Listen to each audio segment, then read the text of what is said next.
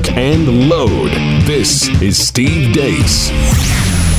The Steve Deace Show.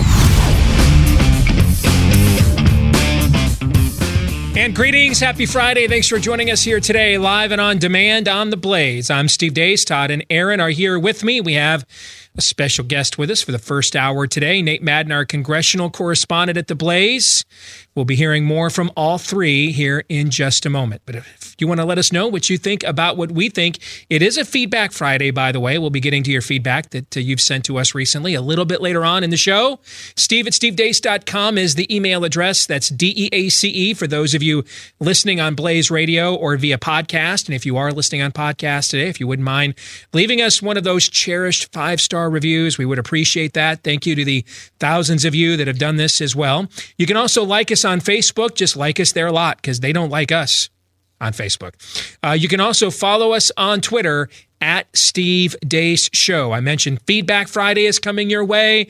Um, a couple of truth uh, we're gonna, we're gonna drop two truth bombs I've, i just decided a few minutes ago a couple of uh, a little housekeeping things that i think we need to address uh, with the audience we'll get to those and more a little bit later on but first we begin with the Deace group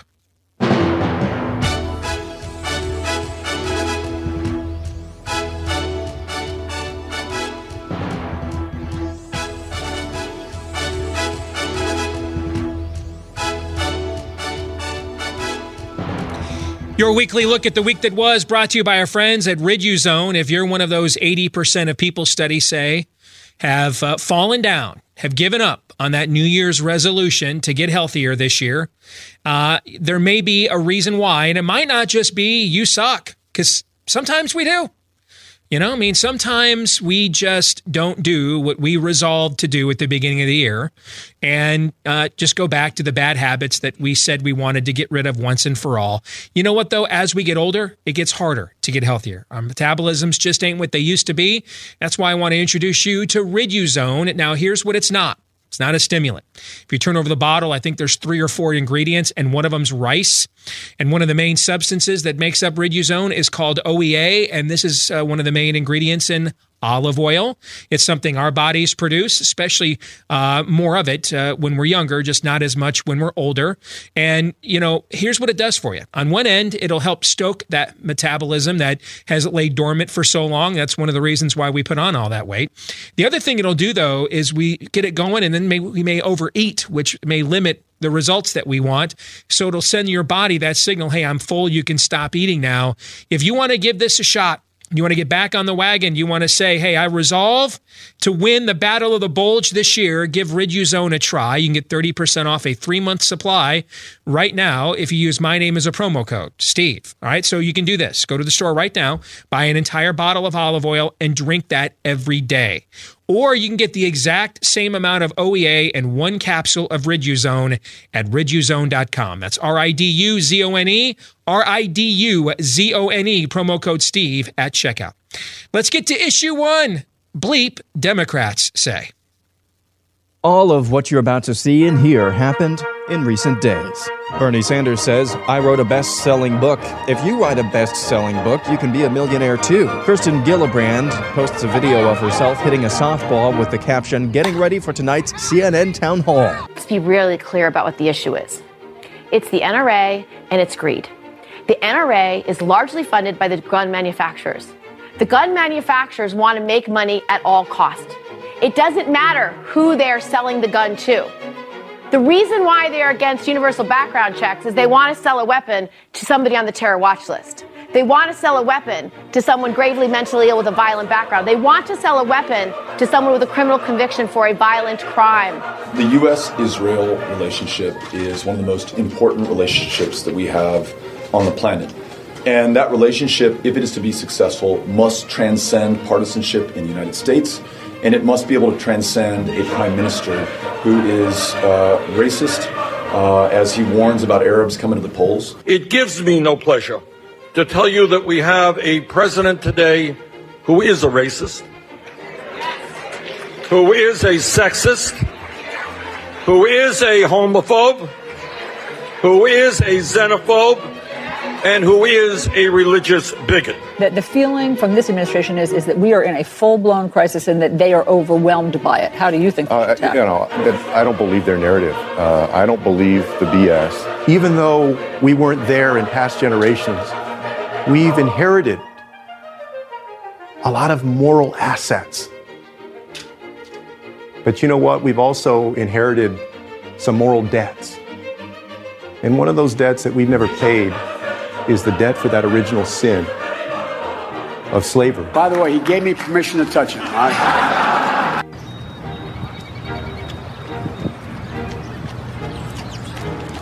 Hey guys, so I'm running about three more miles. This is America. We know our history. This is a time to stand up, to speak up, to rise up. Because when we stand as Americans, when we join together and fight together and work together, no filibuster can stop us. We ushered in civil rights, women's rights, workers' rights. And in this era, if we organize again, we are going to bring a progressive agenda to this country and move it forward for everyone, no matter who's in the Senate. By the way, I limited myself to just presidential candidates and just from like the last week and a half. Just want to throw that out. There. That's a that's an important clarification.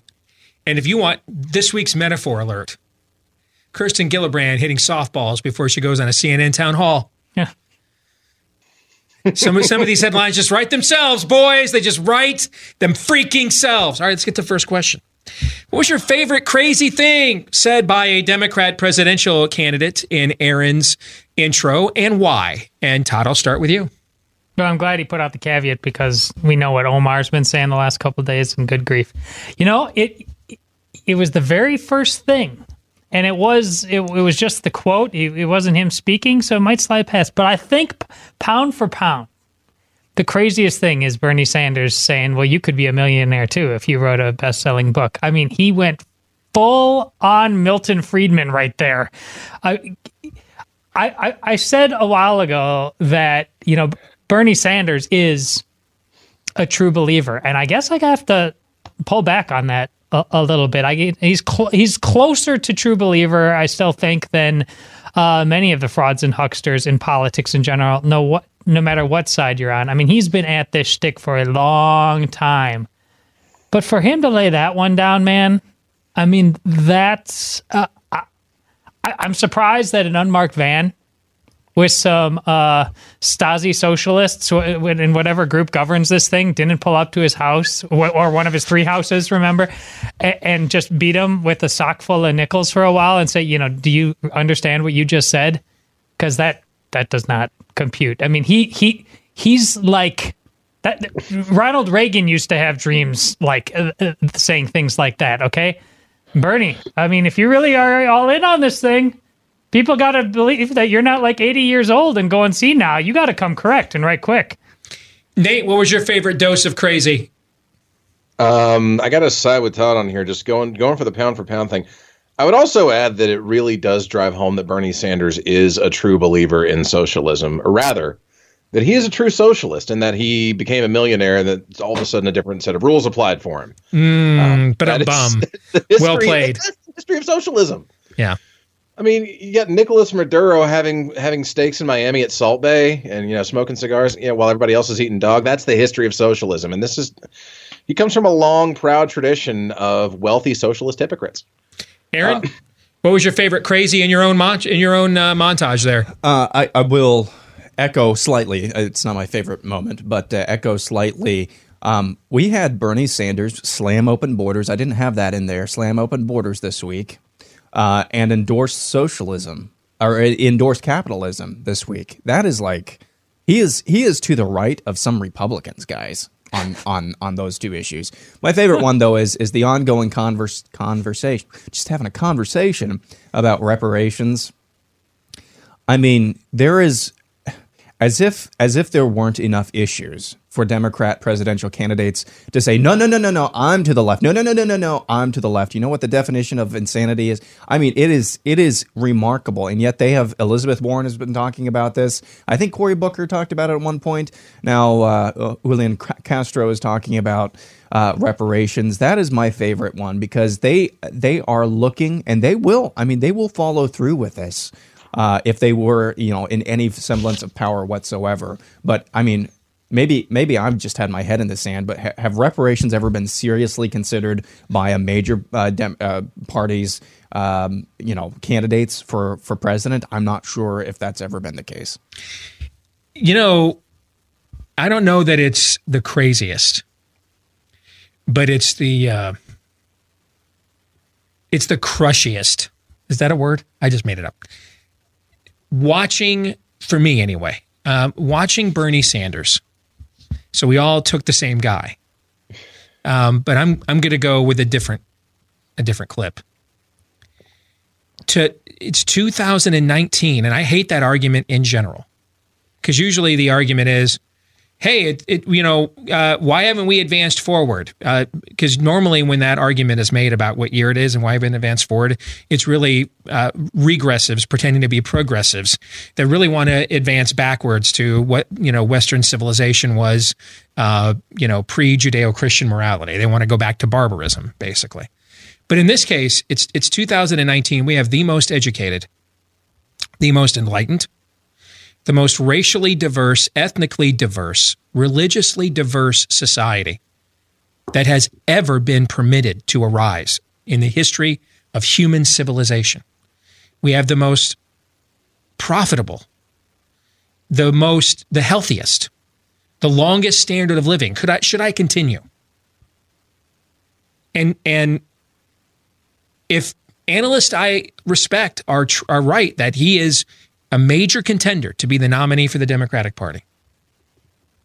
We are going to really have a debate in 2019 that who's a better, bigger racist. Not not even the arguments we've heard most of my career that your policies are bad for black people. My policies are better for Hispanics. No, you fundamentally are a racist. You fundamentally are a xenophobe. You fundamentally are a religious bigot. You fundamentally are a homophobe. Because once we begin to say comprehensively that that's who you are, because your views don't align with mine, understand that is rat poison that you're injecting into a culture. Because you are you are you are turning your partisans into jihadists with that kind of language. And when the 80 year old socialist goes away, those the damage done does not. That that sets the baseline for what will come after. Yeah, they're throwing bleach today. Yes, on, on yes. Daily Wire correspondence. That's Civil War stuff, guys. And and uh, and to borrow a phrase from Bernie, it gives me no joy to tell you this. No joy at all. Any thoughts on that? Anybody? Well, I mean, my caveat to people who seem to want to start a civil war, and again, I, I take no joy in saying this, is really ple- I'm like begging and pleading with tears in my eyes on this. Do not try to start a civil war with people who are going to be better at it than you. Right. I've never seen a revolution, and just to show you how regressively dumb these progressives are, ignorant of history they're literally trying to, sp- to, to, to stoke a civil war with the people who actually have the guns. Who does this? Right. Who when has this ever happened in all of human history? Let's let's start a war with the people that are better armed than us. Who does this? People who, um, as Todd in the example that he cited, tried to spray Michael Knowles uh, from the Daily Wire with a super soaker supposedly filled with uh, bleach. Those are the type of people. Begs a question if the damage the Democratic presidential field has done pushing themselves outside the mainstream for a general election already, if it were a Pink Floyd song, which Pink Floyd song would it be? A, Shine On, You Crazy Diamond, meaning no damage at all, YOLO, you do you. B, Comfortably None, numb, meaning the public's not paying attention right now, so it's irrelevant. Or C, us and them, meaning they're driving a wedge between themselves and the mainstream because this is all going on the record. What do you think, Todd?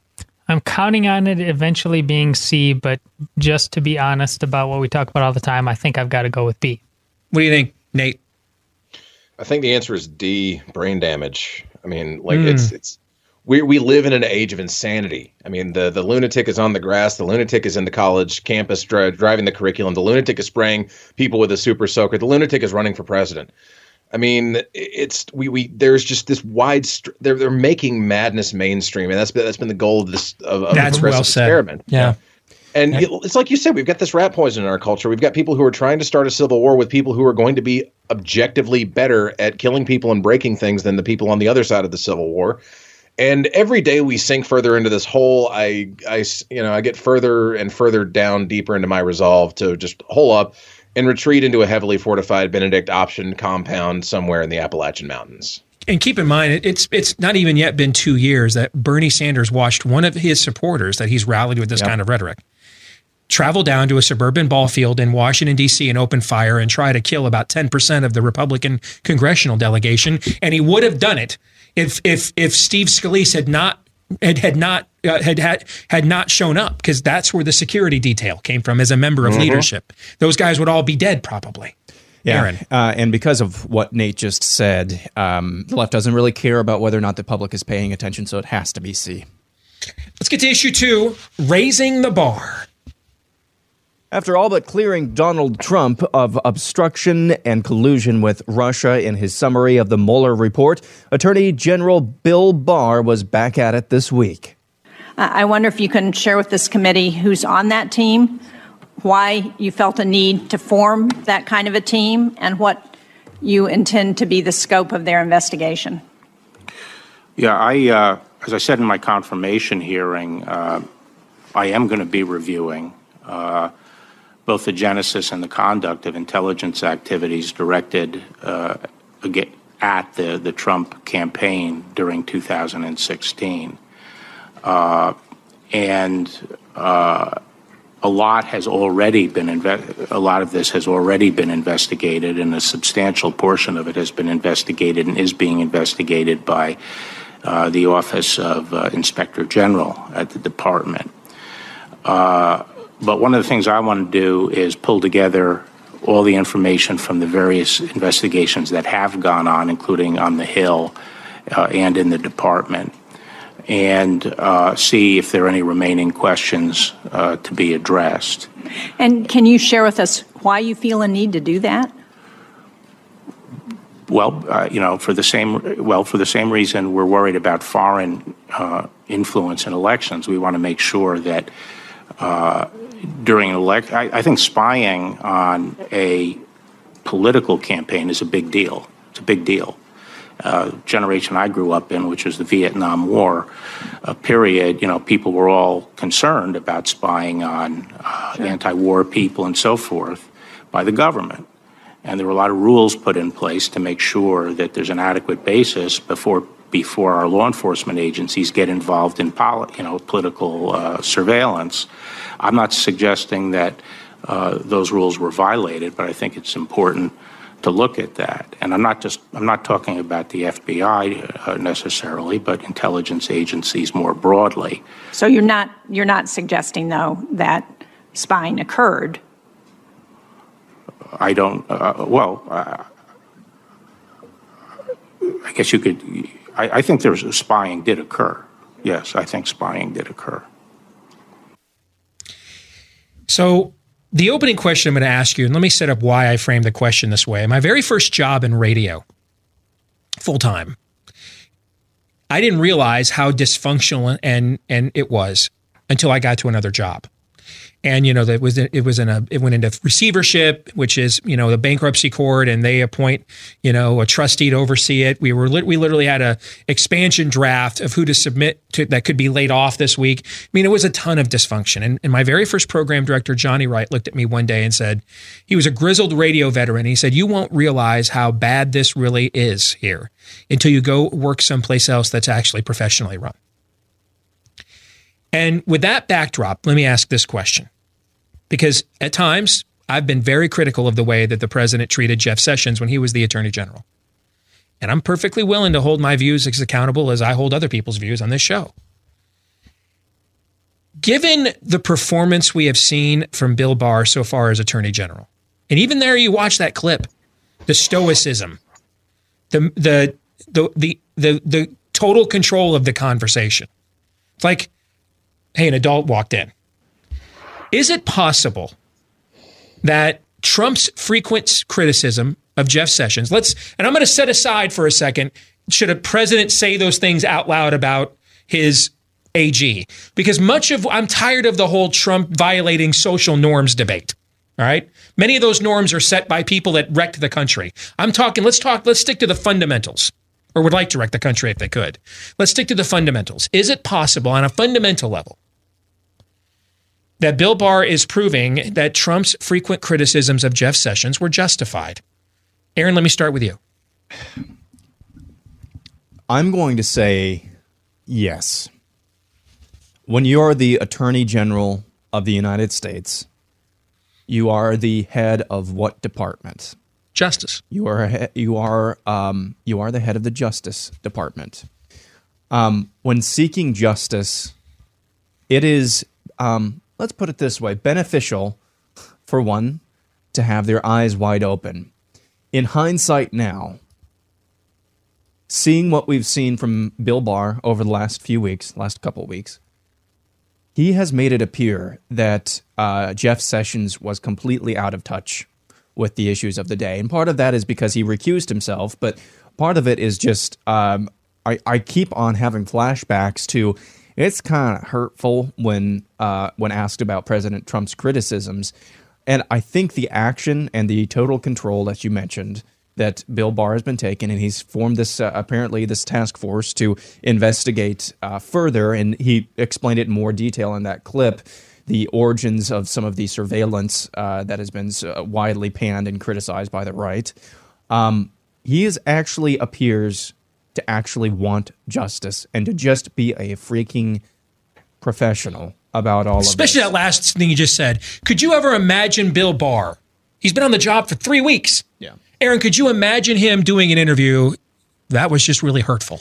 Yeah. Could you imagine him even saying those words in No. any context at all? No, and it's it. What is what's really odd about this and really frustrating as well uh, is that Jeff Sessions was one wa- was a guy that we were all kind of looking forward sure to being an attack. I thought he was one of the best He- appointments that they, they made Yeah, originally. Yeah. But looking back now, I mean, what really? I mean, we got there was a lot of news about marijuana and you know uh, criminal civil asset civil asset civil forfeiture, assets- which we oppose that. Yeah. forfeiture. What in the world was he doing all of this time? We've gotten more. Just I, it, I don't care. He helped us I on the religious care- liberty order. I'll give him credit for that. He I did help us on that. I don't care um, whether yeah, that's true. Yeah, I don't care what you think about the, the the the summary report of the Mueller findings.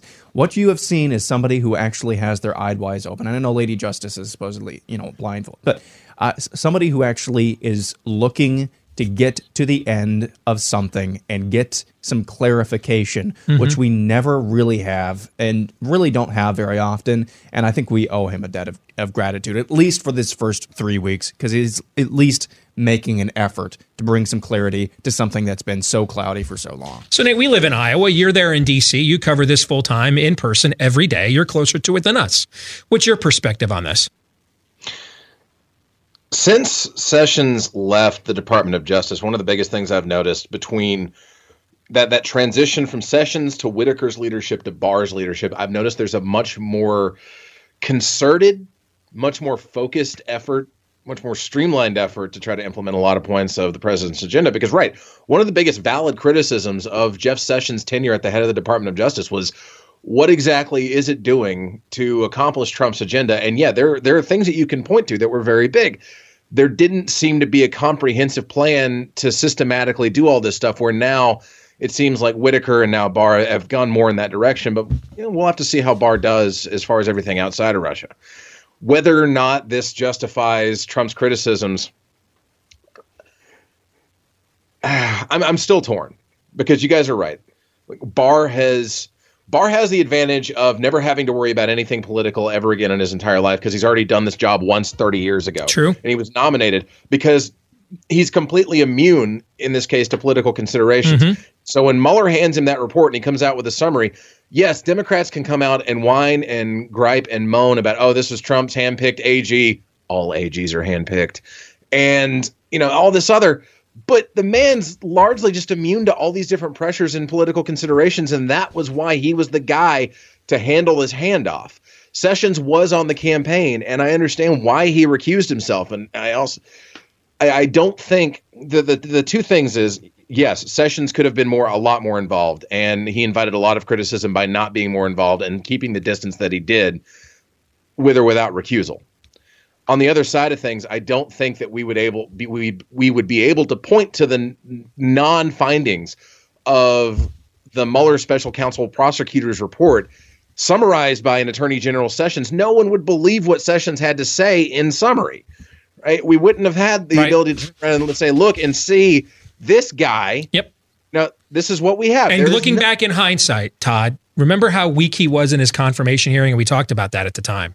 Sessions' performance in that confirmation hearing, how he gave into every, hey, yeah, I'm not, uh, abortion's great, the law of the land, Yeah, and I'm not a racist. I was right? furious. Yeah, that did sort of, that was your tone setter for what his, you know, what his era at DOJ was, right? It was exactly, but based on the framing of the question, uh, it might be counterintuitive what my answer is. I'm going to say no, not yet. Bill Barr, that's solid food there. If that gets carried forward, amen.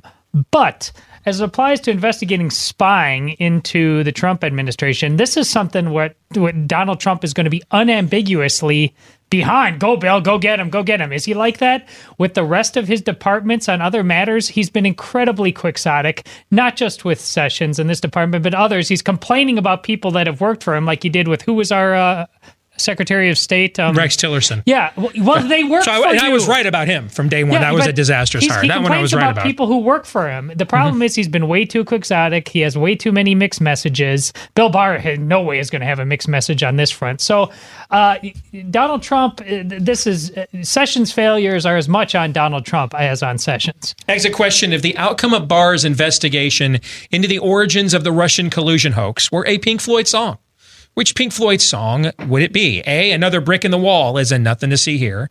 B. Wish you were here, as in we're going to wish uh, Bill Barr was put on this job a long time ago. Or C. Time. Only time will tell. Aaron. I'm going to go with C again. Only time will tell. Nate.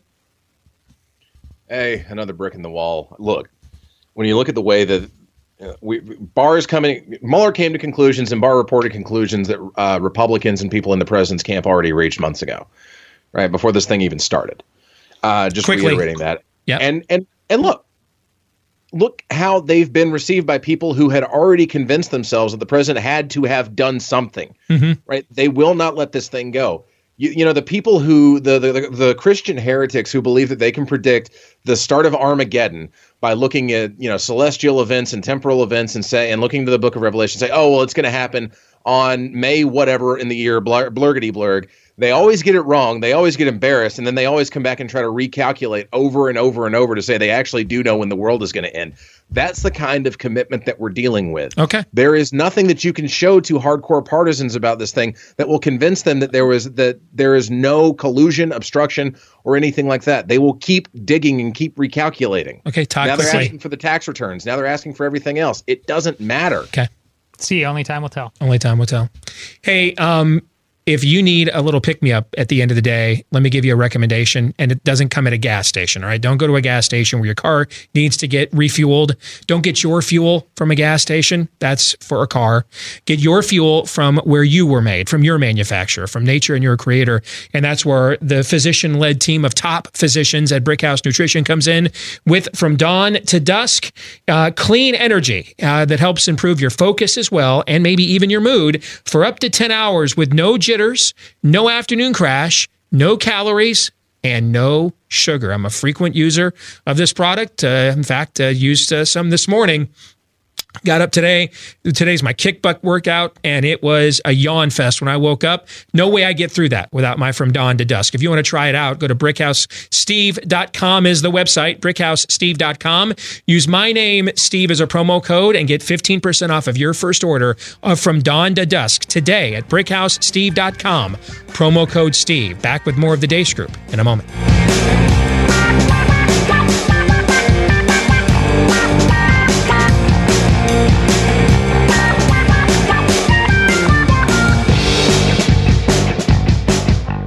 We are back here live and on demand on the Blaze. I'm Steve Deace. Hey, if you've got itchy ears, ear pain, that plugged up feeling, you're constantly asking people to repeat themselves, not to mention it's now spring. So allergy season is here.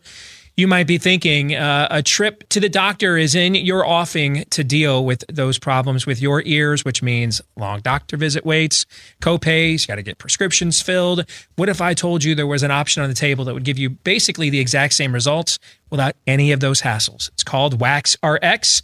It's a physician developed technology that safely and effectively removes earwax buildup and then it will soothe the ear with a pH conditioned formula just like the professionals do. And yes, now you can use Wax RX without a prescription as well. Try the Wax RX system risk free today. Here's how. Just go to the website, usewaxrx.com, all one word there that use Wax RX Use waxrx.com. And while you're there, use the offer code radio at checkout for free shipping. Use waxrx.com. One more time, use waxrx.com, offer code radio at checkout for free shipping. Now, back to today's group, your weekly look at the week that was with issue three Barack Obama. Voice of moderation? Good old former President Bro Obama. You've got social media that was once considered to be uh, the, the network that would provide us greater understanding now suddenly appears to be a tool that is used to spread disinformation and hatred and suspicion. One of the things I do worry about sometimes uh, among progressives in the United States, maybe it's true here as well, um, is a certain kind of rigidity where we say, ah, I'm sorry, this is how it's going to be, and then we start sometimes creating what's called a uh, circular firing squad, where you start shooting at your allies. If you're going to have a coherent, cohesive society, then everybody has to have some agreed upon rules. And there are going to have to be some accommodations that everybody makes. And that includes the people who are newcomers. The question is are those fair? Do they, you know, do, do, do, you know, should we want to encourage newcomers to learn the language of the country they're moving to? Of course. Does that mean that they can never use their own language? No. Of course that it doesn't mean that, but it's you know, it's not racist to say, ah, if you're going to be here, then you should learn the language of the country that you just arrived at. Because we need to have some sort of common language in which all of us can work and learn and understand each other. It gets more sensitive, obviously, around religious issues. That becomes more challenging, and I don't have you know simple solutions to all of that. But but I, I guess what, what I what I think we have to do in order to push back against just you know uh, what are clearly racist motives of some. We can't label everybody who is disturbed by immigration as racist.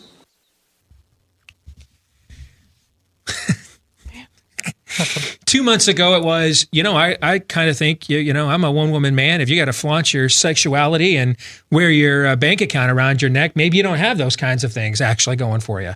Right? Didn't we have that? That, that was just a couple months ago with right. Steph Curry during the NBA All Star game weekend, right? I, this may be the very first ex president that is that moves to the right after leaving the White House ever. But let's discuss, okay? Do you think it's possible that Obama was not fully aware of what he would help to unleash? And now that he's out of office and, and witnessing the daily political battle from the outside in without without a direct vested interest in his own political um, uh, outcome, fortunes, etc. Is it possible he's having second thoughts about what he helped to inspire? And if your answer is no, then I need from I need you to give me an alternative rationale for what we're seeing from him. Then, if it's not that, then tell me what it is. Nate, because of your level of verklemtness, I have to go to you first. Go ahead, sir. Barack Obama was the most was the furthest left president that we've ever had, but he doesn't represent the furthest left wing of his own party and his own movement. Mm. I mean, we need to acknowledge that. He's kind of ideologically, he's like their Romney. Let's face it.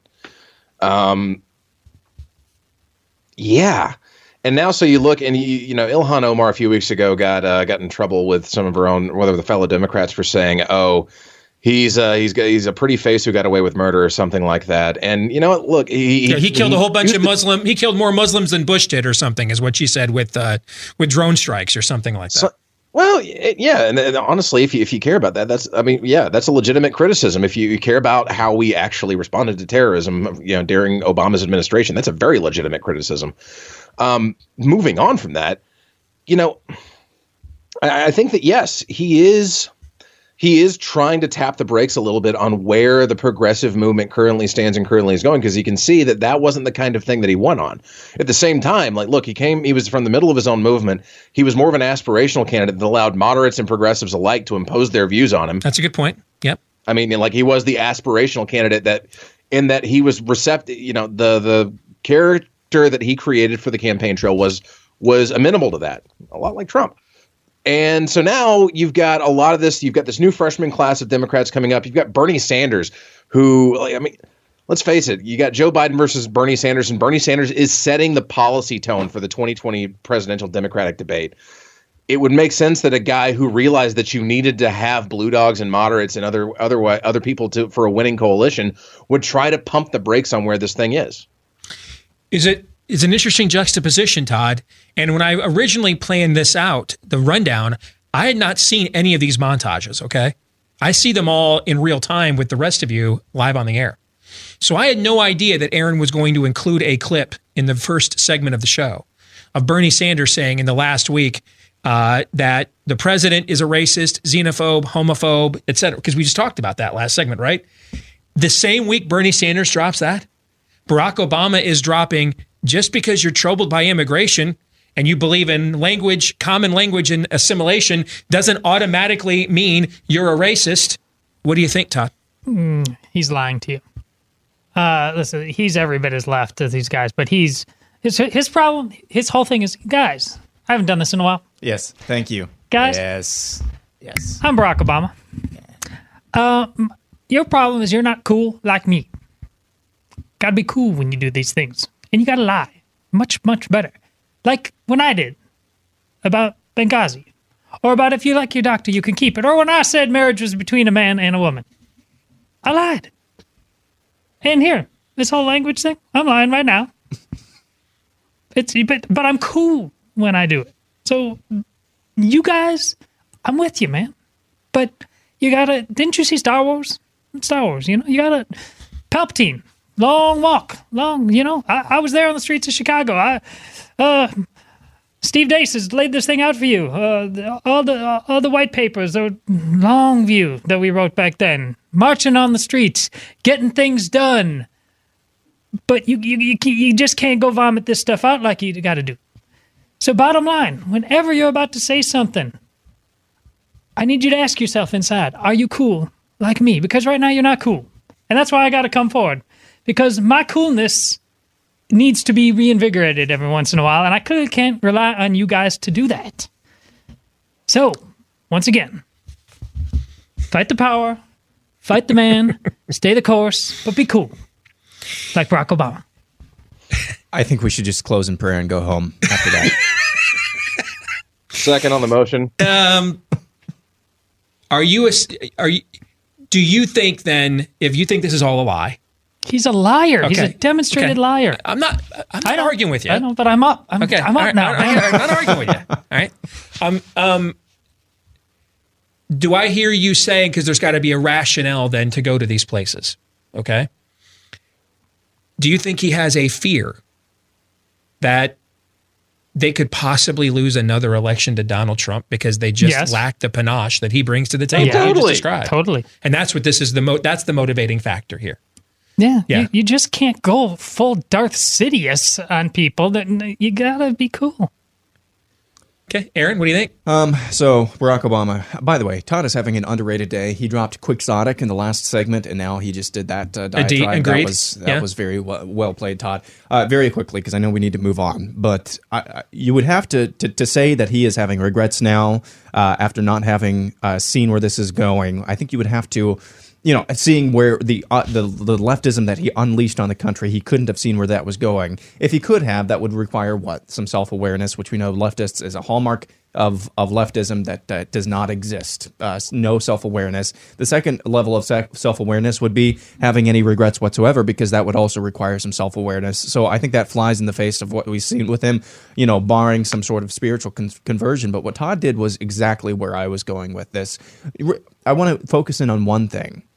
Um, I, one one thing that uh, Obama said in that clip, talking about immigration. Uh, just because you have uh, concerns about immigration doesn't mean you're a racist. And then right before that, he said clearly he talked about clearly racist intentions. See, he's making it sound to our ears and to most people's ears like, man, Obama's just he's just really being reasonable here. He's he's one of the most reasonable politicians I've ever seen. That's because we're projecting what we think that means upon to him. Mm. What a leftist really means by clearly racist intentions is anybody with an R after their name, they are clearly racist and they clearly have racist intentions. Todd is absolutely correct. He is just a really, really, really good politician, really good at lying, really good at being cool because he makes you project whatever you want upon him in at his best moments. I mean, he's still the Saul Alinsky guy, right? Yeah. I mean, what? That's that's what we're asking. Because because we can't deny what he is saying publicly. We cannot deny this. We've all watched the clips. So then all we can do now is game plan what is the rationale. And if the rationale isn't any buyer's remorse, um, then there has to be an alternative. And I think I think the only possible alternative is what you said. It's one or the other. It's some form of buyer's remorse or it's what you said. It, it could potentially be a mixture of both. There is no way No. it is buyer's remorse. Short of uh, spiritual conversion. All right. Exit question true or false? If Obama's future role in our body politic were a Pink Floyd song, it would be money. For other than getting paid to do public speaking, he'll have virtually no other influence on the general electorate or even his own left. True or false? Todd. False. Why? Uh, it's th- th- what he just did is about more than money uh, today. It, it he his his job as cat herder may be absolutely vital Okay. to keeping the party from falling apart. All right. Nate, what do you think? Yeah, false. He's that's the role that he's going to have. He's like he's the only shepherding voice the the Democratic Party has right now. I mean, who else are you going to look to? Tom Perez. I mean, who who else do you have? Like who in who in that coalition actually acts as a functional party leader? Nancy Pelosi's having enough time keeping the House together. Um, he has the benefit of having the the Obama aura to come in here and kind of speak like this this wizened sage after eight years in the Oval Office and kind of have do a better job of wrangling wrangling the the factions of his own party. I mean, you, you can kind of see that breakup happening in the House right now. What do you think, Aaron? Yeah, I think it's false as well. I think Hmm? I think the sky's the limit still for Obama, uh, just minus the presidency, obviously. I mean, how many points do you think any candidate gains if Obama endorses him today I, in I- the polls? I think uh, they would win the nomination. Yeah, I think I, I think he Oh, I think he has total control over Joe Biden's political fortunes. If he Yeah. endorses him, Biden will survive. If he doesn't, I think Biden is Jeb Bush 2020. That's what I think. Exit or I'm sorry, issue four. Let's play a little game of show and tell. There has been no ambiguity where this show, Sans Todd, stands on soccer. It's the fastest growing sport till your kids get to about 10th grade. And then they realize chicks dig the long ball, football scholarships come are, are more valuable, so we're moving on now. Thanks. Okay? So th- the, if you really want to compete, if you want to bring the, Amer- the United States in, which I don't believe they do, They won't do what I'm contemplating because if they do, we will kick their ass. Why? Because we're bigger, stronger, and faster than the rest of you are. What I'm basically saying is yes, you need to Americanize your sport and then we would like it. Thank you. But in recent days, photographic evidence has come into my possession which shows that even the most fevered, hyperbolic stereotypes of soccer posited on this show are all real. It started when a source of mine sent me a picture of pins with different preferred pronouns on them. My source said an organization in a large city was handing out these preferred pronoun pins. When asked which organization, my source informed me it was for a fan club of a major United States soccer club, of which they are a part of. On top of that, my source informed me that one of the largest fan clubs of this MLS club is called the Red Loons, leftist soccer fans supporting the Minnesota United Football Club. And if that wasn't enough already, my source sent me one more photo of soccer fans of this club supporting race baiting and the Rainbow Jihad. This proves once and for all that if you like soccer, you're a communist. Todd. Soccer. oh, no. Why can't you be cool? Like me. Gotta be cool. Too much. It's shocking, though. I mean, you some of the stuff you've said about soccer, though, and my buddy texting me this, all this stuff, complaining about how all the fans really don't care about the game. They're just there to talk about uh, their fevered leftist dreams. It is. Yeah. It was striking. I mean, I, I I wasn't kidding. All these years I've said this it was not a joke. They just want they. they I mean, I, I pre- my presentation was hyperbolic, but at its core, it's, It's not not, a joke. This is this, this and what they want. What they did. Soccer is an is a political arm. It's the it is a leisure arm of a political movement. That doesn't mean like everybody who plays the sport all over the world buys in on this or anything of that nature. But at its highest levels, it has been co-opted for this purpose. And now what the, and, and what you're seeing is the exact same the, the WNBA was started with the same purpose in mind too. And it's the same and now they're bringing they're trying to now inject this language and these notions into the other more popular sports as well. All right? And it's not it's the and it's the same people who when when the World Cup came here in 1994, 25 years ago, if you didn't want to watch, you were a terrible human being are the same people are, that are trying to shut football down, American football, because it's too dangerous. Because what this is really about is we're against masculine driven meritocracies. That's what it's really about. The U.S. women's soccer team is essentially a political vehicle for the Rainbow Jihad. Todd, tell me I'm wrong about any of this. Well, closer to home in youth soccer. And there's dictates like this that go out throughout youth sports. But th- there's a movement that parents are just, they constantly send out these missives. Parents, this isn't about you, it's about the kids. Just sit there. There's actually clubs that have said you're not even allowed to cheer. They, they, they, they tell parents how they're supposed to cheer. You're not supposed to be coaching on the sidelines. Um, and I regularly in uh, there's ways these things can be abused, abused, abused, but I regularly verbally and in email say, um, no. Uh, do you know how much money I'm paying for this? Do you know who's paying your salary? Uh, I don't have to sit here and be silent. That which doesn't mean you you you, you get to be a jerk. But I I just throw it back in their faces and I say I like you guys, but you you, you don't get to say You're not going to me homogenize or me. any other parent Yep. ever. But of course, most of the other parents allow it, accept it. They they think this is their proper role, which shows w- way more about them than just how they interact with youth soccer. If they're willing to take that, what do you think the rest of their lives look like? Well, it's it's the, and it's the same.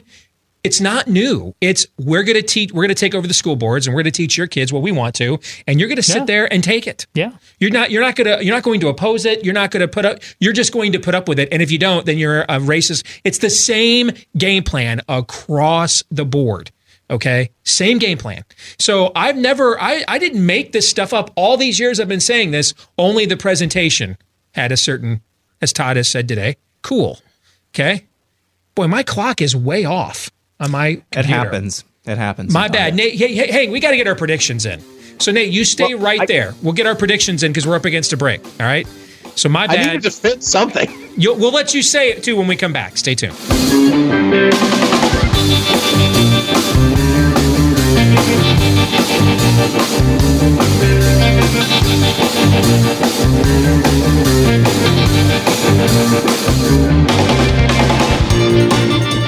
Back here with hour two, live and on demand on the Blaze. I'm Steve Deace. 888 933 93 is the number here to the Blaze. 888 933 93. Like us on Facebook. Follow us on Twitter at Steve Deace Show. D E A C E is the last name. You can also email the program, steve at stevedeace.com. Hey, restricting free speech is restricting the truth. That's exactly why enemies of the truth do it. I was just uh, checking Twitter during the break, and uh, one of the writers over the Daily Wire had noticed that Triumph of the Will, total propaganda, was listed as uh, under as history and war on a Google search, but unplanned came up under political propaganda. That's the game. Okay. And and that's why we support companies like Patriot Mobile here on the show because you know all the cell phone providers nowadays pretty much have the exact same networks. Now you may live in a part of the country where one network is better than another, and if you've got to stay there because you got to do business, we can't really do business this day and age without a cell phone. Totally get that, but it, comprehensively across the country, basically they all have the same networks. They're even and they're competing ads. They're even admitting this to each other now when they go after each other. So really the only difference is what they do with the money that you give to them after you spend it on them. That's where Patriot Mobile comes comes in. Uh, this was a company started by conservatives who are like, hey, why can't we use our corporate interests and profits to support our causes? It's veteran led Patriot Mobile, America's only conservative cell phone company. Have your hard earned money go to causes like PragerU, where they are trying to get shadow ban them on a daily basis. Alliance defending freedom and more, and with plans starting as low as 25 bucks a month. Why wait? Call 1-800 a Patriot, 1-800 a Patriot, and drop promo code BLAZE when you call that number, and you will get your activation fee waived. Or just go online to patriotmobile.com slash blaze, patriotmobile.com slash blaze. And when you switch, you can get your activation fee waived that way as well. So I screwed up at the end of the last hour, but I'm a victim here. My clock's not working on my computer, so my bad. All right. We couldn't get to our predictions at the end of the Deace Group. And Nate, you wanted to sound off on soccer as a leftist, progressive, socialist construct topic. So go ahead, sir. You're describing an American phenomenon. I spent a third of my undergraduate between the UK, Germany, Uganda. There's it's a completely different cultural landscape inside that the soccer fandom in other countries. But yeah, a lot of that is a is an issue here in the United States. That's all I wanted to say. Okay. Let's get to predictions. So, Nate Madden, because you were gracious enough to wait during the top of the hour break, I'm going to let you go first, sir. Go ahead. Freeman and Acuna are going to help the Braves do well enough to get them uh, into the NLCS playoffs, and then gravely disappoint me again. Todd you are seeing something right now in the water with uh, YouTube, Twitter. Uh, there was another ban on a social media, Instagram now, which has been sort of exempted from a lot of these battles, and people have sort of considered the place that is the freest of all by, of them. It's owned by Facebook, though. Yeah, but Instagram Facebook. banned something from the Babylon Bee this week. Yeah. You are, uh, these are all test cases for the election coming up, and you are going to see one of these entities uh, all but uh, flat out ban uh, conservative uh, pushback on uh, Democrat presidential candidates? I don't think there's any question the first part of your prediction is true. I think they would like to have the second part come true. And I think these are test cases to see if they can. I, I completely agree with that. Aaron. Uh, by the All Star break, the St. Louis Cardinals bullpen will have by far the lowest ERA in the NL Central. I'm really fascinated with all these sports predictions. So I'm going to make one. Uh, the Seattle Mariners are going to join the 87 Milwaukee Brewers as the only two teams post divisional play in baseball history, that's since 1969, to win at least 13 of their first 15 games and then not make the postseason at the end of the year. Nate, thanks for hanging around, brother. Sorry to make you wait extra time. Appreciate it. Get back no to work. No worries. Take care, man. All right. Let's get to today's Truth Bomb, brought to you by my new book, Truth Bombs Confronting the Lies. We conservatives believe to our own demise, endorsed by a group of men that you like a lot more than me Glenn Beck, Mark Levin, Ben Shapiro, Matt Walsh, and Dan Bongino. You can get your copy of Truth Bombs today wherever Kamala Harris's books are sold, because apparently I'm right next to her in all the bookstores. Or you can just go online, amazon.com, and get your copy right now. And if you have purchased one and you liked it, if you wouldn't mind leaving us a five star review on our Amazon page, we would greatly appreciate it. All right, so I'm going to do a couple of personal things for the Truth Bomb today, if you guys don't mind. Um, the first one is I, I have this happen to me a lot. And I just want you to, I, and I understand why you do it, okay? But I need you to understand that if you do this, you're going to automatically not get an answer from me. And that is send me an email that says, Steve, I was watching blank other conservative media personality on Twitter and they made this claim. Will you respond? Here is my answer always. No. No. You may not intentionally be doing this which is why I'm trying to be genteel in pointing this out today. Okay. You'd love to be genteel. It's, it's you know it's kind of my natural thing. It's my default setting, really. You know, if you my Facebook status, which apparently I can't update that anymore either. It just it's genteel. That's what it is. It can't be crafty, so it might as well be genteel. Friday's your day, isn't it? I've noticed that. I have days. It's like it's it's just like suck all week long, and then Friday he's just en fuego. have you noticed this? I I was just focusing on the suck all week, but yeah, sure, he's fine on on Fridays. Yeah, like uh, if, if you were handicapping the show and you're looking for a trend line, Friday yeah. is Todd's day. It's Todd's day, Friday. Okay, um, but uh, remember the telephone game when we were kids? I don't. I promise all of you watch and consume more conservative alternative conservative media content than I do. I just don't have the time. And when I'm done doing this, I, I kind of try to check out. So I'm, I'm just not f- obsessed with this all the time and I don't drown in it.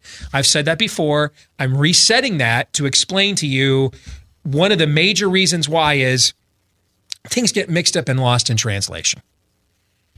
Now, if you have something you you can ask me any question and if I can answer it, I will do my best except if you frame it similar to um, if you give me a theological term and ask me what my opinion of that term is, I don't answer that question either. If you ask me any theological question, I'll answer it. But the minute you start putting a label on something, I'm, I'm, I'm out. Okay? Because most of the time that we we it, it's love my label, touch it, love the label. You want to ask me about a, a principle, a, a, theory, a value, a belief? I love those questions. We're the show of Worldviews Our Prime Directive, Theology Thursday. We love those things. Okay. We don't have a day for labeling. So I'm, I do not do that. And I'm not going to answer questions. And I get these on a daily basis. No. Do not ask me, so and so claims this. I was listening to another show on the Blaze that said this. What do you think? No, I don't. Because I don't know what they said. I don't listen. I don't have time. So if it now, if you pick up something, whether it's another show here or anywhere else, and you want to in general ask me about a theme or a principle or a value or a strategy, um, I'll happily do that.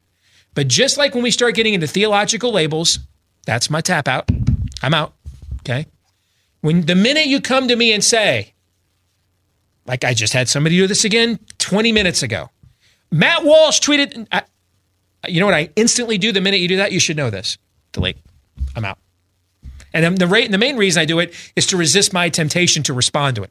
Okay.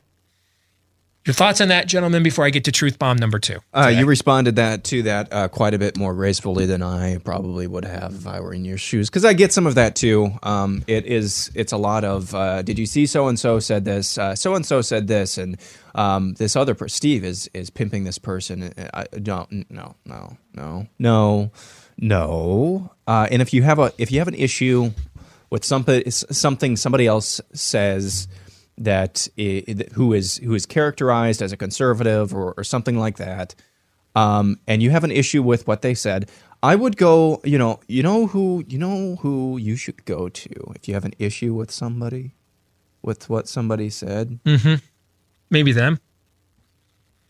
You, yeah. Yeah. Yeah. Yeah. Is my name Mark Levin? No. Is my name Glenn Beck? Is my name Matt Walsh? So if you're one if you have an issue with what those guys say, why wouldn't you ask ask ask them? And I hope you don't go to them and say, "Here, did you see what Steve Deace said?" Let's not play the telephone game. And I understand some of it because when I disagree directly with someone, if we play a clip or something, I don't shy away from that. And one of the reasons why I don't do that is when I, I started doing that early in my career and management freaked out. So they wanted me to speak more generally. Well, the problem was I tried that for a couple of days. And then a whole bunch of people I wasn't talking about got pissed off thinking I was talking about them.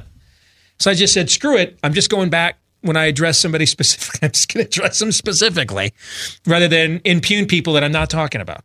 All right. But you can ask me in the context of what's your, what do you think of this?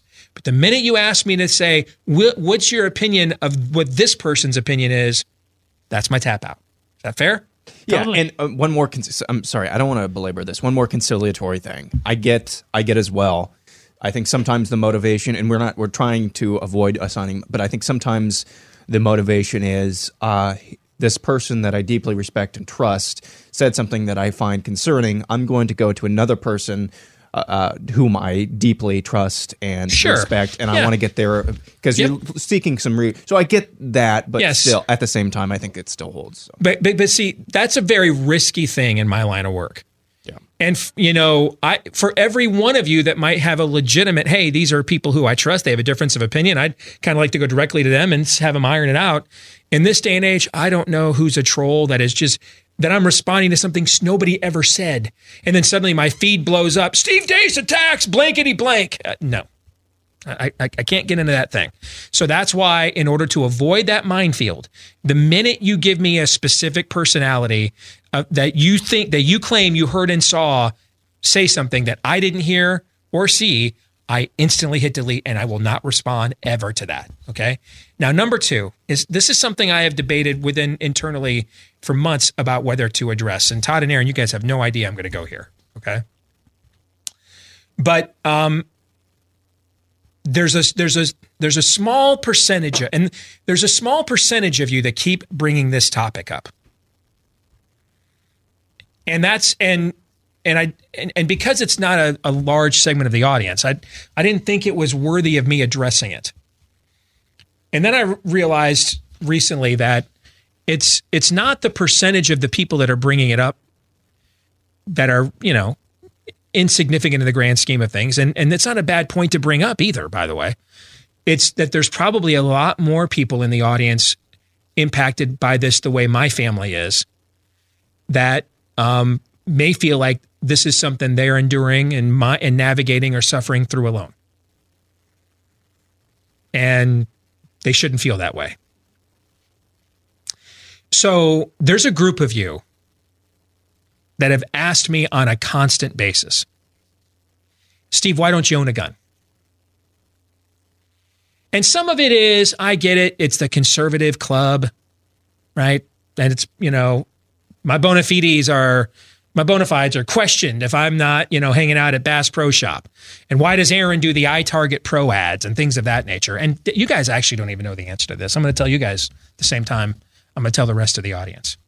And this came up again. You know, we did the whole thing about the picture of masculinity that you saw, authentic manhood with the Virginia basketball team this week. And somebody sent me a note and said, you know, I really appreciated what you had to say, but could you protect your own family if you had to? Why don't you own a gun? You have a CCL license. Why don't you own a gun? I used to. Here's I haven't really answered this question. Here's why. My wife is clinically bipolar. And one of the reasons why she's going back to school uh, through Liberty's external degree program is to get accredited in this particular area because it's something that she has struggled with for many years. And most days are great. I have a blessed marriage. And if she were here, she would tell you this, though. The bad days are very, very low or very, very high. A few months ago, we had a show where about five minutes before we got went on the air, I had to check out, and you guys had to pinch it for me on the spot. You guys remember that? Yeah. The reason why is because we were having a very very low day, and they are often not triggered by anything specific. It can just happen. All right. And, you know, we've learned a lot about this as a couple and as a family in the last year or two, especially. Um, you know, when you, as a, uh, I don't have to take you to a health class, but women go through a certain change around 12, 13, 14 years old, right? They go through another change, you know, the opposite way, kind of between their 40 and between 40 and 50 years old. So you throw that in along with this condition. And hormones and emotions and a lot of things can just be um, treacherous, precarious, untrustworthy. Have there been any other days where I've had to say to you guys, hey, I think some, in fact, when I came into work that day, did I say to you guys, hey, something doesn't seem right at home. Beyond, the, I, I had no, no, idea it was. I did my normal routine. My normal routine is we get everything set by ten or fifteen minutes for go in the air. Go on the air. I go sit in the corner men's stall here, right down the hall. Man, get prayed up. Come in. Let's do this. I did my normal routine as I came in. What did I say to you guys? I got to eject right now. Okay, and so given that situation, it's not prudent in my home to have certain things. That's one of them. And I've debated whether to discuss this. And at first, I didn't want to do it because the motivation for bringing it up is was my annoyance. Like if I don't belong to your gun club, I'm not a real man, for example. And then I realized I was looking at this the wrong way, and that was my ego talking. And that I, I can I can promise you, Amy does not mind me sharing this. I can promise you that. Um, I, there's probably other people in our audience, far more people, who feel stigmatized or struggling with this and haven't addressed it or gotten the help they need. And um, there's a better example for me to set by doing so head on. That's why we don't have a weapon in our home. And it's my motivation is trying to be trying to protect and defend my family. And that's a decision that we made together that it can happen at any time and you're not really ever sure. And it's just given where we live, the neighborhood we're in, what the crime rates are, things of that nature, the risk was too strong on the other end for having one in the home compared to the value, or, or for not having one in the home compared to the value of having one in the home. And so that's why Aaron does the iTarget Pro ads and not me. And that's why I have a CCL license and no longer own a gun.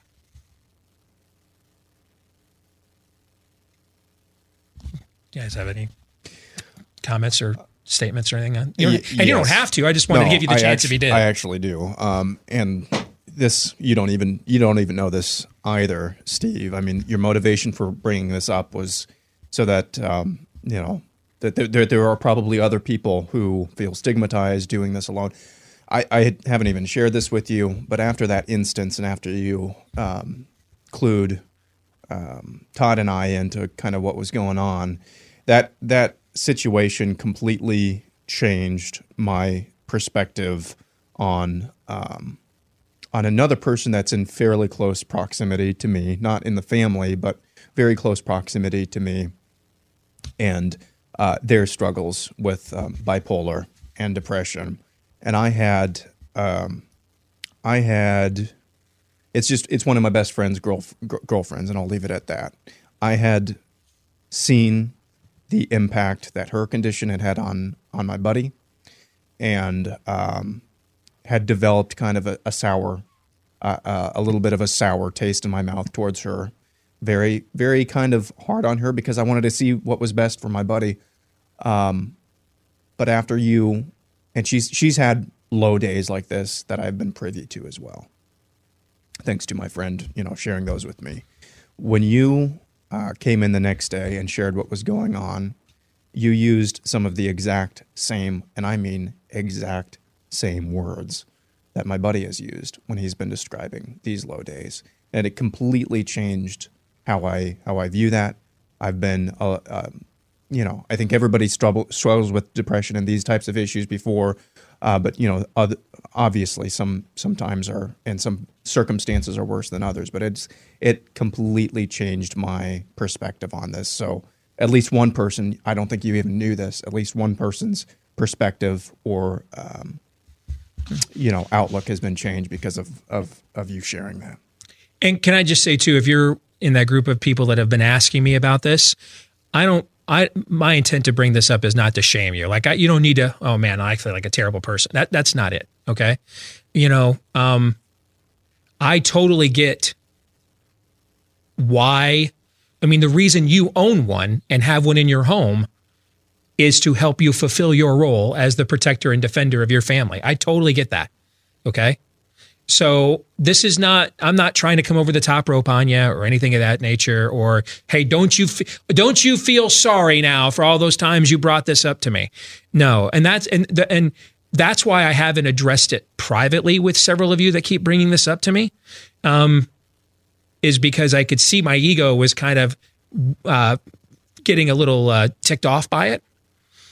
I'm addressing it comprehensively and corporately in this setting because more important than my ego is um, how many people out there right now need to know they're not alone with this. And they're not alone by a long shot.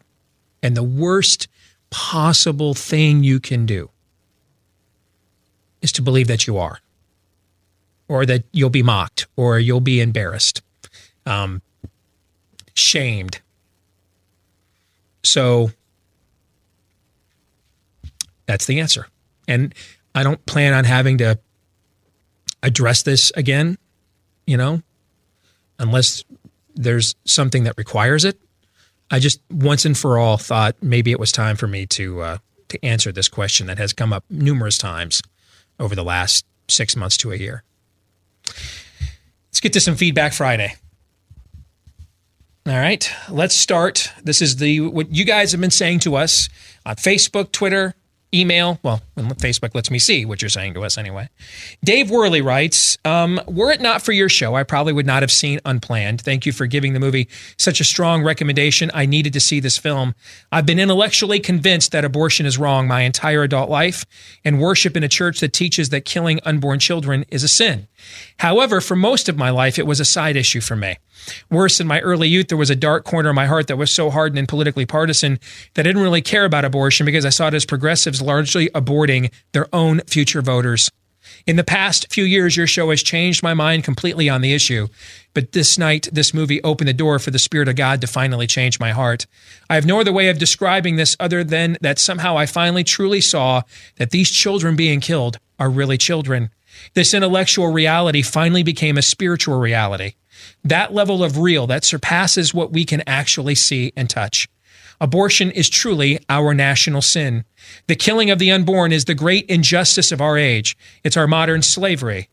Uh, that's, by the way, what got ba- the Babylon Bee graphic banned from uh, the uh, from Instagram was making this comparison. Our contemporary Holocaust. It is the barbarism that may yet lead to even greater atrocities. It is the sin that will destroy us if we do not repent. For if we deny so great and obvious a crime, then how will we ever repent of our multitude of lesser sins? Uh, tonight, I committed to no longer being a bystander. From this time forward, I'm going to give all the time and resources I can to help end this slaughter. Thank you again for asking your audience to see Unplanned. And then there's this note from Diane. I just wanted you to know that I paid the consequences of the sexual revolution. I had two daughters. I had my two tubes tied at 24. Neither of my girls will ever have children. They're unable, unable to conceive too. So, so I have no generations coming after I'm gone. I grew up in an eight child family. Two died in infancy, and so I was I was told big families weren't cool anymore, and so I only had two, and I lost my way from the faith that I was raised in. Praise God, I now know His mercy and forgiveness, but I'm so sad I'll never know or I'll never have grandchildren. I pray that revival comes and people understand before it's too late, because it's too late for me. I know I'm going home when I'm when I die, and I'm so happy for that day, but my lineage will cease. I have gotten emails with these two themes every single day, multiple multiple of them for the last two weeks, about the impact that this film has had. And the way that and the reason this this film has had this impact is because it removes the partisanship. It removes the philosophical. It removes the ideological.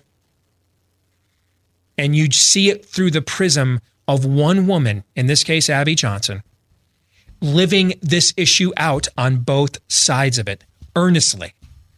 Earnestly. She is earnestly living out the viewpoint that led her to being first a volunteer and then a clinic manager for Planned Parenthood, the youngest they've ever had. To then, she's now on the other side of the fence with 40 Days for Life, lobbying women not to go into the clinic that she, for eight years, worked for and managed. That's what makes it so effective. Is, is that you are earnestly presented both sides of this debate, which allows each of us now to put ourselves Uh, to walk a mile in somebody else's shoes, maybe even our own. There's a word that's been lost in our culture empathy. What this film's greatest strength is, is empathy.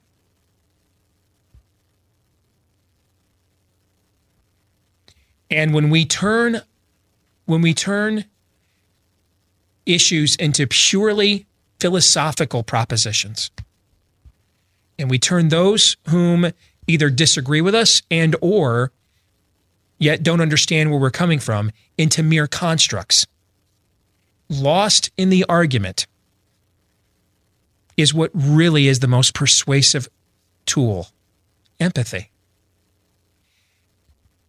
In hell, there is no empathy only enmity. What is more prevalent in our culture today? Empathy or enmity? Look at Dave's note. Hey, I just thought it was Darwinian. You know, hey, they're killing their kids. I guess we just end up beating them at the in the end when there's more of us than them. That's enmity talking. Empathy says, I'll suffer with you. The ultimate empathy says that I will suffer for you. Sunday is Palm Sunday, when the suffering servant victoriously, triumphantly entered through the gates of Jerusalem to palm branches and hosannas. And many of the same people that waved those and cheered that would then cheer mere days later, crucify him. It would come to Golgotha and mock and scorn him, who showed the maximum amount of empathy by suffering for them on their behalf, the suffering that they deserved. I like a good fight as much as anybody. We have enough enmity around here enough. We're drowning in it now. We're killing each other over it. It's time for more empathy. And I think that's the secret sauce of the greatness of this film. Is where there was once enmity, there's empathy. Empathy changes hearts and minds. Enmity causes us to bunker down even further. More in a moment.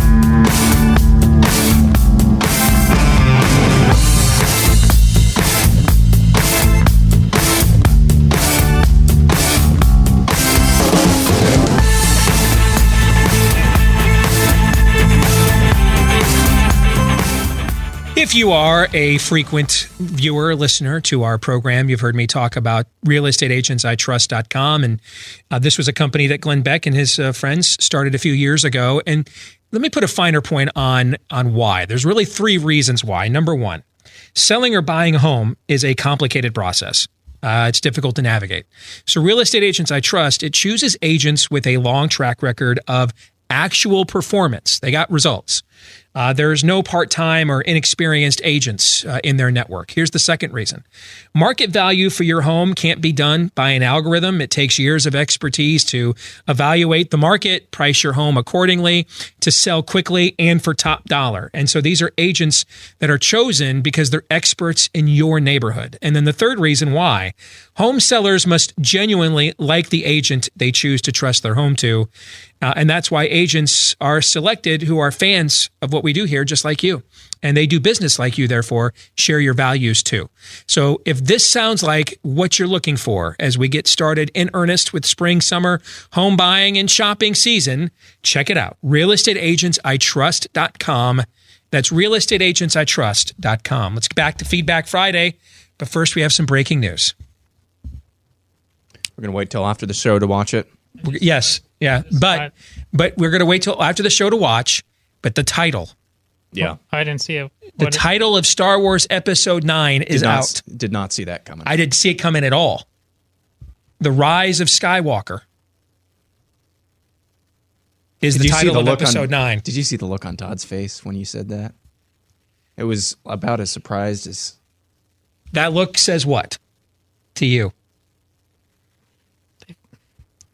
they can screw this up too. I mean, I just I got what does that mean? There's no we there's no thread we can grab onto. It- This is beyond reason, man. I don't know. I'm You know, not here's what I here's what I tell you what I, what I what I think it means for sure, for sure. The last film was Episode Eight was called what? The Last Jedi. Jedi. This one is called what? Rise of The Rise of Skywalker. That is the clearest sign yet of what I've been predicting for the last year and a half. This movie is it's almost going to be like Rian Johnson's movie was never made. I from your lips to God's This is ears. a Rian Johnson is going to be the redheaded stepchild of the Star Wars universe. That's what he's going to be. He's going to be the imp. That's what that's what's going to happen. He's going to be the imp of the Lannister clan. That's what's going to happen here. So she's sh- she's Rey is basically. I could see this going. Okay, Luke. Okay, Anakin. Uh, he's the one the prophecy foretold. No, Luke is the one the prophecy foretold. No, is it going to be Rey? Rey's the one the prophecy foretold. What you're going to get is you're going to get it. Well, either way, this is going to be the actual sequel to The Force Yeah. Awakens. That's really what this is. Largely, this wasn't a trilogy. Okay, it was it was a two part series, and Rian Johnson's gonna. And then years later, people will look at it and say that's actually a pretty well done film. It's just not a sequel to The Force Awakens. That's I think the clearest sign yet. This is going to be a make good. That's what I think. There should be no make goods in Star Wars. Well, there shouldn't be a lot of things in life. That's what you got for that? Thanks, Yoda. You're welcome.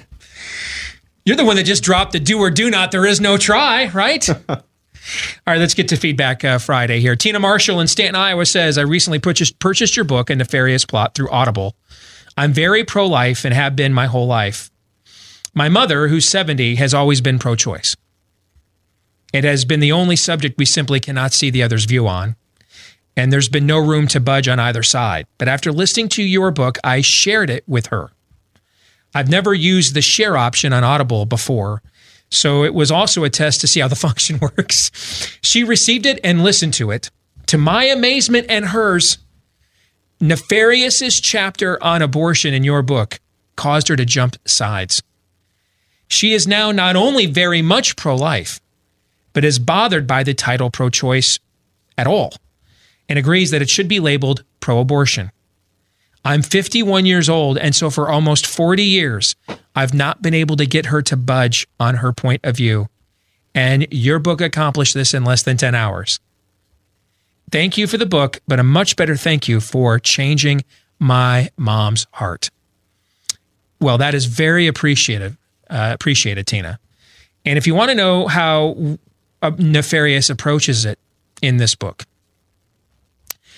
if you haven't read a Nefarious plot yet, it is with complete and brutal honesty. Nefarious, to borrow a phrase from Joseph Conrad, he is your Colonel Kurtz. He takes you into the heart of darkness in this chapter. You see this through the looking glass from the other side. He forces you to look at all of the other side's arguments in brutal, an emphasis on the term brutal, in brutal honesty. None of the flowery language, all of the truth. And so you and and and it's done with the distinction of reaching people like Tina Marshall's mom. You've heard us talk since Unplanned came out, or we start, started promoting Unplanned here on the show. There's a distinction between people who are pro choice and people who are pro abortion.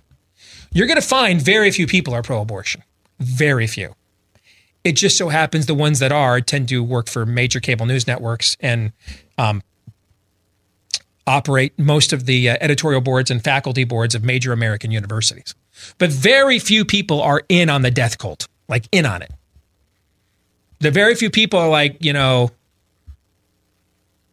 Team Lucifer here. Very few. Very few's mascot is sulfur. Most people who are pro choice are pro choice because they've had an abortion in their past lives or caused someone to have one and they've not come to conviction, but then healing at the same time. They've not truly understood the argument of what it is they're supporting, not been made to understand. Um, or they have been fed sort of, you know, this postmodern notion of, I can't ever see myself doing this, but who am I to, you know, impose this view on someone else? And so, what Nefarious does in this book, because see, Nefarious wants you to be pro death.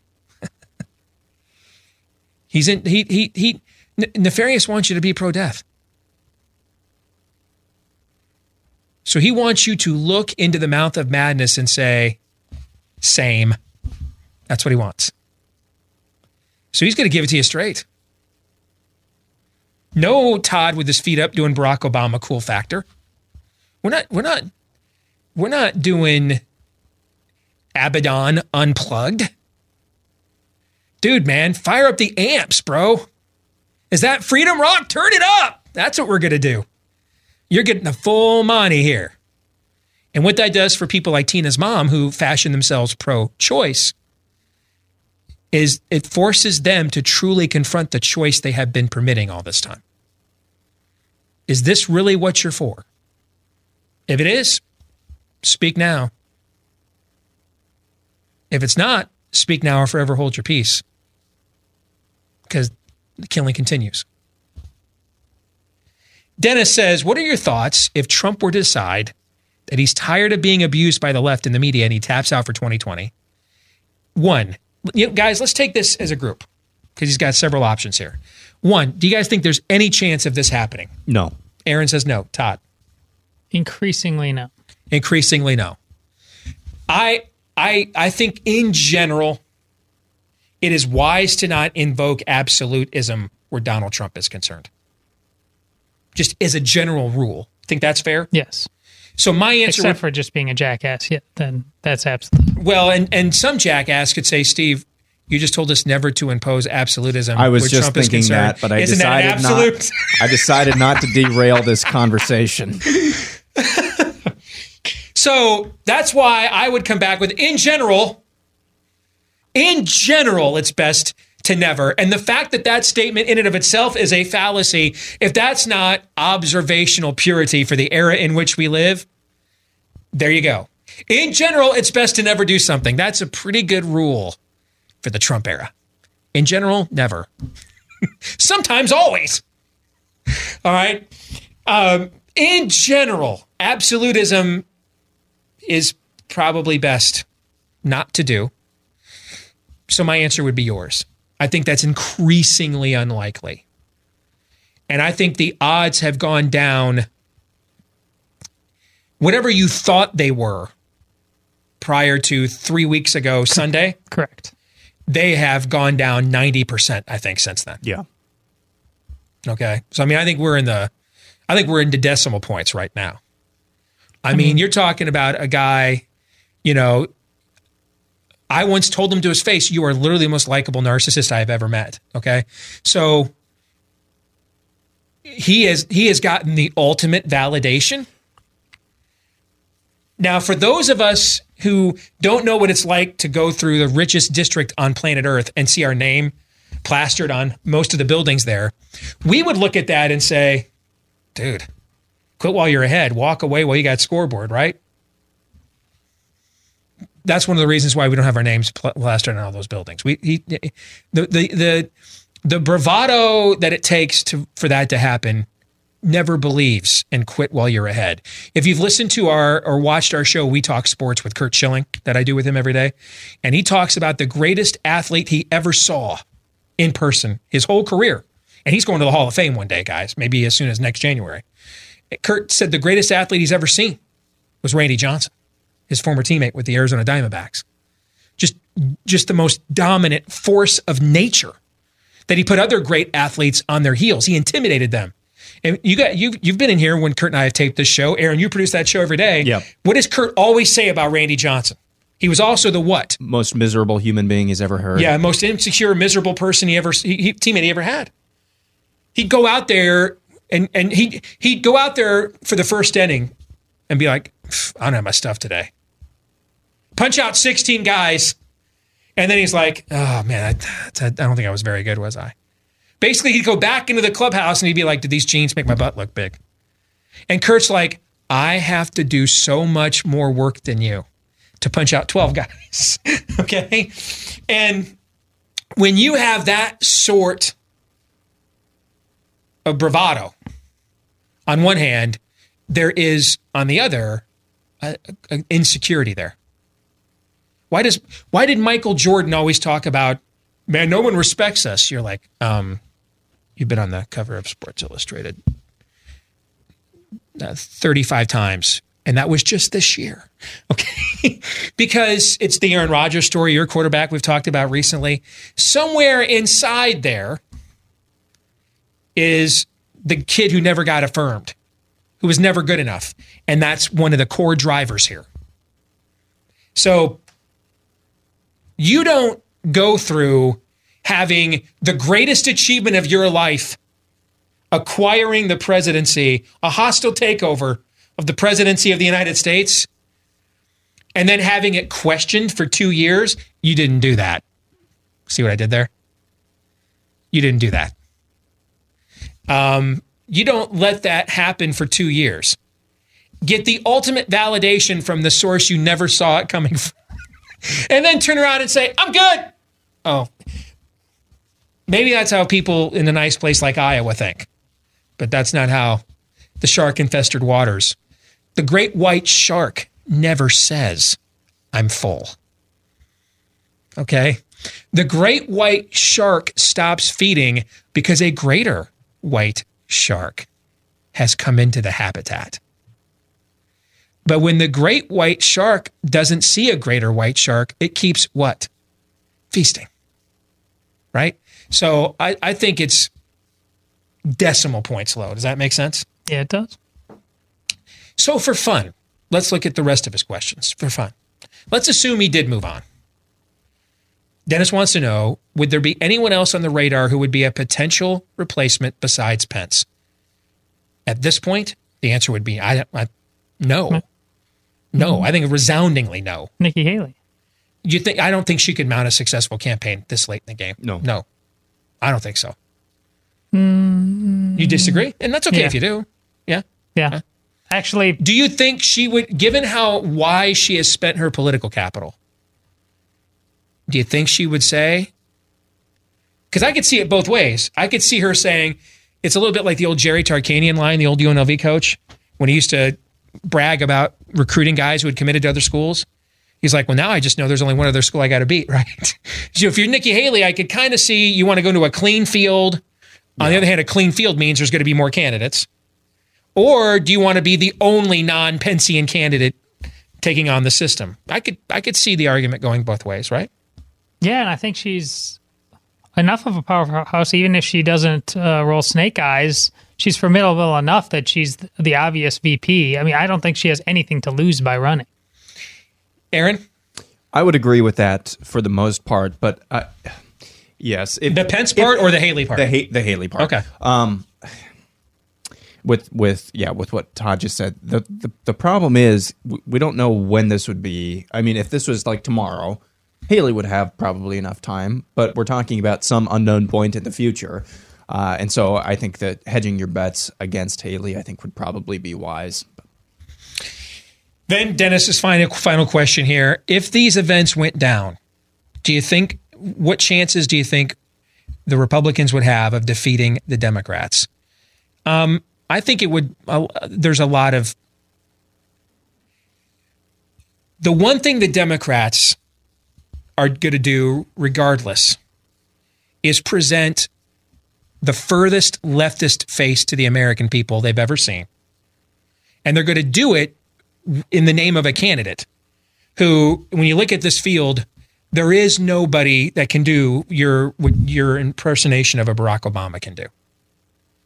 Beto O'Rourke is trying to do it, but he's also doing it as a white guy, It is very awkward. and and and it comes across as an unless you are in on his worldview. If you're in on his worldview, you find it adorable.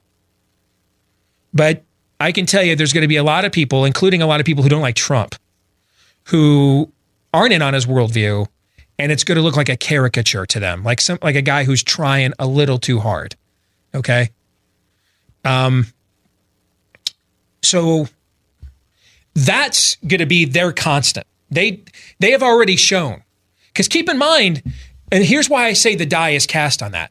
We haven't even gotten to the real competitive part of their process yet, guys. Like their debates haven't even begun yet. So look at how crazy left they are right now when they really haven't started in earnest turning on and competing with one another. When they're really going to pull out the rulers, drop trow, and start measuring each other, right? That hasn't even started yet. And look how far left they are. How much further will they go once that process and the media starts getting involved daily and setting the agenda begins in earnest? And so, I, in a way, that almost makes that that that has to be into the calculus of what would happen in your circumstance. You got to factor that in as well. Hey, last year, the Manhattan District Attorney's Office released a grand jury report noting that law enforcement had received upwards of 2,000 complaints of deed fraud, and most of them involved a faulty notarization, meaning somebody attempting to forge their way onto your home's title. Problem was so bad, this grand jury report even described it as an epidemic. Criminals are now looking for vulnerable properties. Scammers are pouring through the obits looking for vulnerable home titles. And, you know, this is the most valuable investment the vast majority of Americans will ever own is our own home. Don't let this happen to you, especially when for just pennies a day, our friends at Home Title Lock will make sure that it won't. They will put a virtual barrier around your home's title and mortgage. You can go to hometitlelock.com right now and register your home to learn if your title has already been targeted, compromised, stolen. That's normally a $100 value, but it's a free title scan and report uh, for our audience today at The Blaze at hometitlelock.com. That's hometitlelock.com. Any final words today, gentlemen? Uh, I feel like a kid on Christmas a little bit, even though what I just said about uh, Star Wars. I'm You can't about wait to to watch this the last trailer. Yeah. Trailer. As yeah. soon as I say goodbye to Ron, if I remember to, I'm rolling that trailer. Everybody have a great weekend. We'll see you again on Monday, John 317.